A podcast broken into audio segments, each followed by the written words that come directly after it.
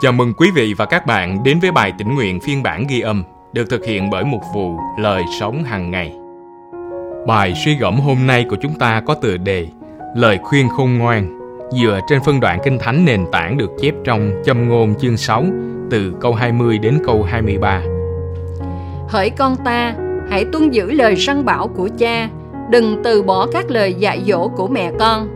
Hãy luôn ghi tạc nó vào lòng con và đeo nó nơi cổ con. Khi con bước đi, nó sẽ hướng dẫn con. Lúc con ngủ, nó sẽ gìn giữ con và khi con thức dậy, nó sẽ trò chuyện với con.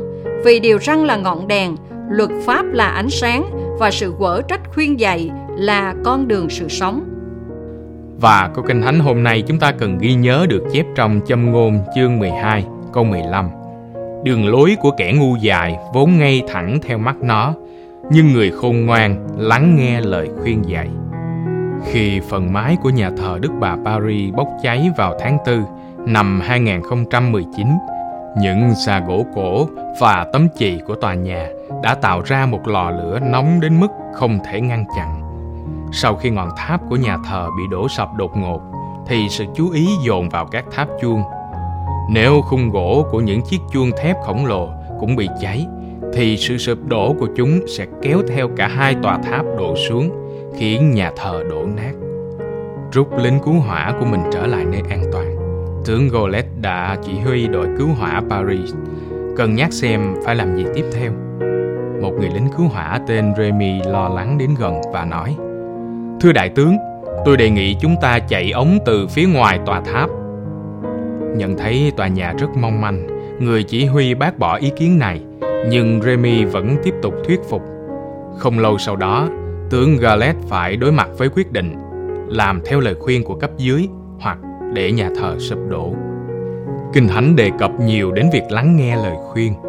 Mặc dù điều này đôi khi xảy ra trong bối cảnh giới trẻ tôn trọng người lớn tuổi hơn, nhưng hầu hết thì không. Sách châm ngôn cho biết, người không ngoan lắng nghe lời khuyên dạy trận chiến sẽ thắng lợi nhờ sự chỉ dẫn khôn ngoan và chỉ có kẻ ngu dại mới không để ý đến lời khuyên. Người khôn ngoan luôn lắng nghe lời khuyên hữu ích, bất kể tuổi tác hay cấp bậc của người đưa ra lời khuyên đó. Tướng Galet đã lắng nghe Remy. Các khung chuông đang cháy được hạ xuống đúng lúc và nhà thờ đã được cứu. Hôm nay, bạn cần lời khuyên tin kính về vấn đề gì? Đôi khi, Chúa hướng dẫn người khiêm tốn qua môi miệng của một người trẻ tuổi hơn. Trong những tình huống nào bạn cảm thấy khó nghe lời khuyên? Làm thế nào để bạn nhận biết đâu là lời khuyên tốt và đâu là lời khuyên xấu? Chúng ta cùng nhau cầu nguyện. Lạy Cha, xin Thánh Linh Ngài hành động trong con, ban cho con sự khiêm nhường để biết đón nhận lời khuyên khôn ngoan từ người khác. Amen. Cảm ơn quý vị và các bạn đã lắng nghe phiên bản ghi âm bài tĩnh nguyện hôm nay. Chương trình được thực hiện bởi mục vụ Lời Sống hàng ngày.